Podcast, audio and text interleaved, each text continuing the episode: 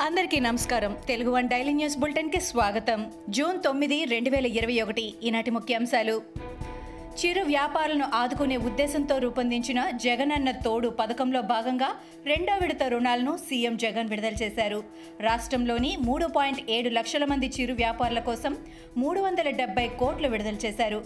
ఒక్క క్లిక్తో పదివేల చొప్పున వారి ఖాతాల్లో జమ చేశారు. దీంతో రెండు దశల్లో కలిపి మొత్తం తొమ్మిది పాయింట్ ఐదు లక్షల మందికి తొమ్మిది వందల ఐదు కోట్ల మేర వడ్డీ లేని రుణాలు అందించినట్లు జగన్ అన్నారు. ఏపీ పోలీసుల తీరుపై టీడీపీ అధినేత చంద్రబాబు నాయుడు తీవ్ర అసంతృప్తి వ్యక్తం చేశారు. పోలీసుల వ్యవహార సరళిపై ఆయన రాష్ట్ర గవర్నర్ బిశ్వభూషణ్ హరిచందన్కు లేఖ రాశారు. పోలీసులు నిరంకుశ పాలకుల ప్రైవేటు సైన్యంలా వ్యవహరిస్తున్నారని ఆయన విమర్శించారు. ప్రస్తుత కరోనా పరిస్థితుల్లో ప్రజలు అనేక కష్టాల్లో ఉన్నారని ఇలాంటి సమయాల్లో ప్రజలకు కావాల్సింది ఆదుకునే ప్రభుత్వం స్నేహహస్తం అందించే పోలీసులు అని ఆయన వివరించారు. అనంతపురం జిల్లా రాయదుర్గం మండలం మలకాపురం. Okay repeat. అనంతపురం జిల్లా రాయదుర్గ మండలం మలకాపురం గ్రామాల్లో హత్య జరిగిందంటూ మీడియాలో వచ్చిన కథనంపై టీడీపీ జాతీయ ప్రధాన కార్యదర్శి నారా లోకేష్ స్పందించారు. అనంతపురం జిల్లా టీడీపీ కార్యకర్త గోపాల్ను వైసీపీ నేతలు పాశవికంగా హత్య చేశారని ఆయన ఆరోపించారు. ఏపీ సిఐడి పోలీసులు తనను అరెస్టు చేసి దారుణంగా వ్యవహరించారని ఆరోపిస్తున్న ఎంపీ రఘురామకృష్ణరాజు తన ఆక్రోశాన్ని లేఖల రూపంలో వెలువరిస్తున్నారు. తాజాగా దేశంలోని అన్ని రాష్ట్రాల గవర్నర్లు కేంద్రపాలిత ప్రాంతాల లెఫ్టినెంట్ గవర్నర్లకు రఘురామ లేఖ రాశారు. త్వరలో గవర్నర్ల సదస్సు నిర్వహిస్తున్న నేపథ్యంలో సెక్షన్ నూట ఇరవై నాలుగు ఏ రద్దు చేసే అంశంపై ఆ సదస్సులో చర్చించాలని రఘురామ తన లేఖల్లో ఆయన కోరారు.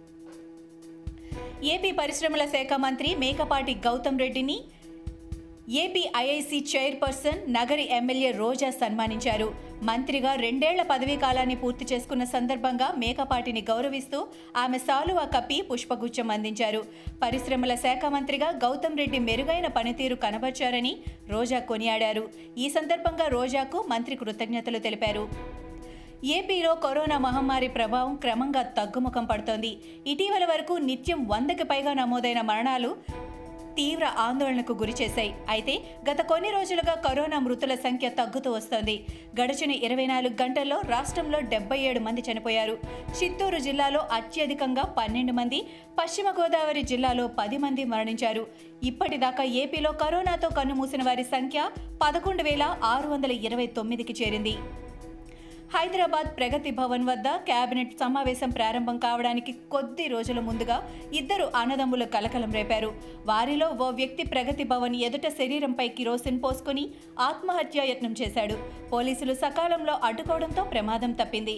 ఆ వ్యక్తి సోదరుడు మంత్రుల కాన్వాయ్కి అడ్డంగా వెళ్ళేందుకు ప్రయత్నించాడు. ఈ సోదరులిద్దరినీ పోలీసులు అదుపులోకి తీసుకున్నారు. వీరిది కొంపల్లి అని పోలీసులు గుర్తించారు.